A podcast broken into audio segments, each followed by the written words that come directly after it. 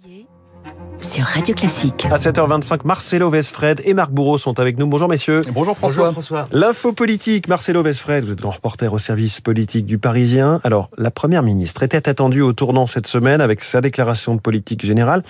Au final, avec un petit peu de recul, est-ce qu'elle a marqué des points? Incontestablement, on peut, on peut le dire. D'ailleurs, signe qui ne trompe pas, son entourage jubile en ce moment. Je cite euh, ses proches, les retours sont très très très bons sur la déclaration de politique générale. Et pourtant, hein, sur le papier, l'exercice était périlleux pour Elisabeth Borne. Des oppositions déchaînées, une première ministre qui n'est pas euh, connue pour être une grande oratrice, il y avait de quoi trébucher. Mais elle a trouvé une tonalité posée et un argumentaire. L'un de ses proches euh, racontait aussi hier, même sur la nationalisation d'EDF ou sur la déconjugalisation de l'allocation adulte handicapé, on s'attendait à se prendre des coups. Ça n'a pas été le cas. Et c'est vrai que sur EDF, euh, le groupe communiste, par exemple, a applaudi. Sur l'allocation adulte handicapé, les, les oppositions ont trouvé que c'était fort de café. Et pour cause, hein, les macronistes y étaient jusqu'à présent opposés mais ces protestations n'ont pas été bien méchantes. Autre motif de satisfaction au sommet de l'État, l'interview d'Elisabeth Borne au journal télévisé de TF1 mercredi soir.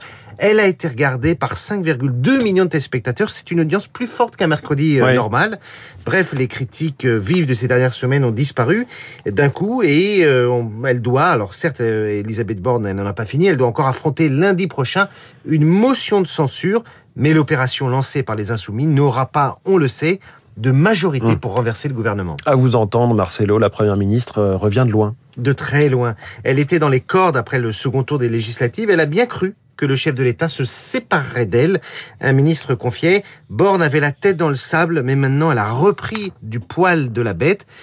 Pour s'en sortir, à côté d'un président qui aime prendre toute la lumière, Elisabeth Borne va devoir adopter la stratégie qui a si bien réussi à Édouard Philippe et d'une certaine mesure à Jean Castex, à savoir avancer sans crier gare, enchaîner petite victoire sur petite victoire pour finir par imposer un style, voire une autorité.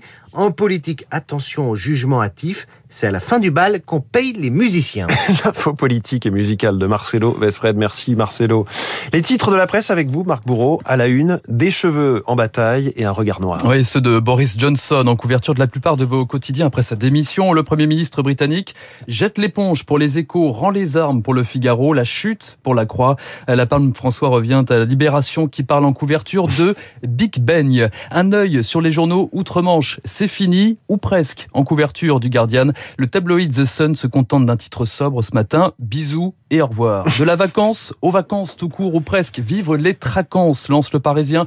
35% des Français pourraient travailler un peu ou beaucoup dans leur lieu de villégiature entre juillet et août. Euh, vos quotidiens régionaux s'inquiètent déjà pour la rentrée. Le pouvoir d'achat la une de la dépêche du midi. La pénurie de profs pour la fin août inquiète le courrier de l'Ouest et Sud-Ouest. Et en attendant, tous à vous cahier de vacances dans le Parisien Week-end. Près de 5 millions de Français se l'arrachent tous les étés.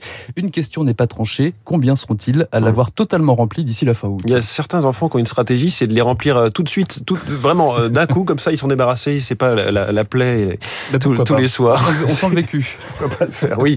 J'ai un peu plus quand même de... Bref, c'est plus de mon âge, CM2, 6e.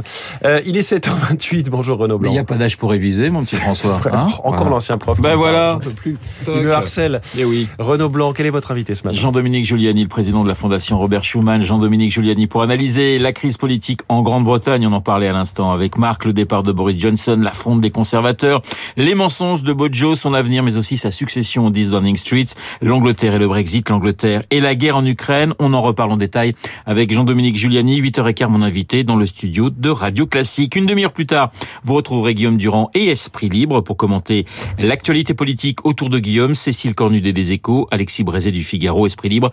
Après, la revue de presse de Marc Bourreau, les spécialistes, dans une dizaine de minutes avec vous, François, mais aussi avec l'infectiologue Benjamin Davido, les spécialistes juste après le journal de 7h30 tout de suite.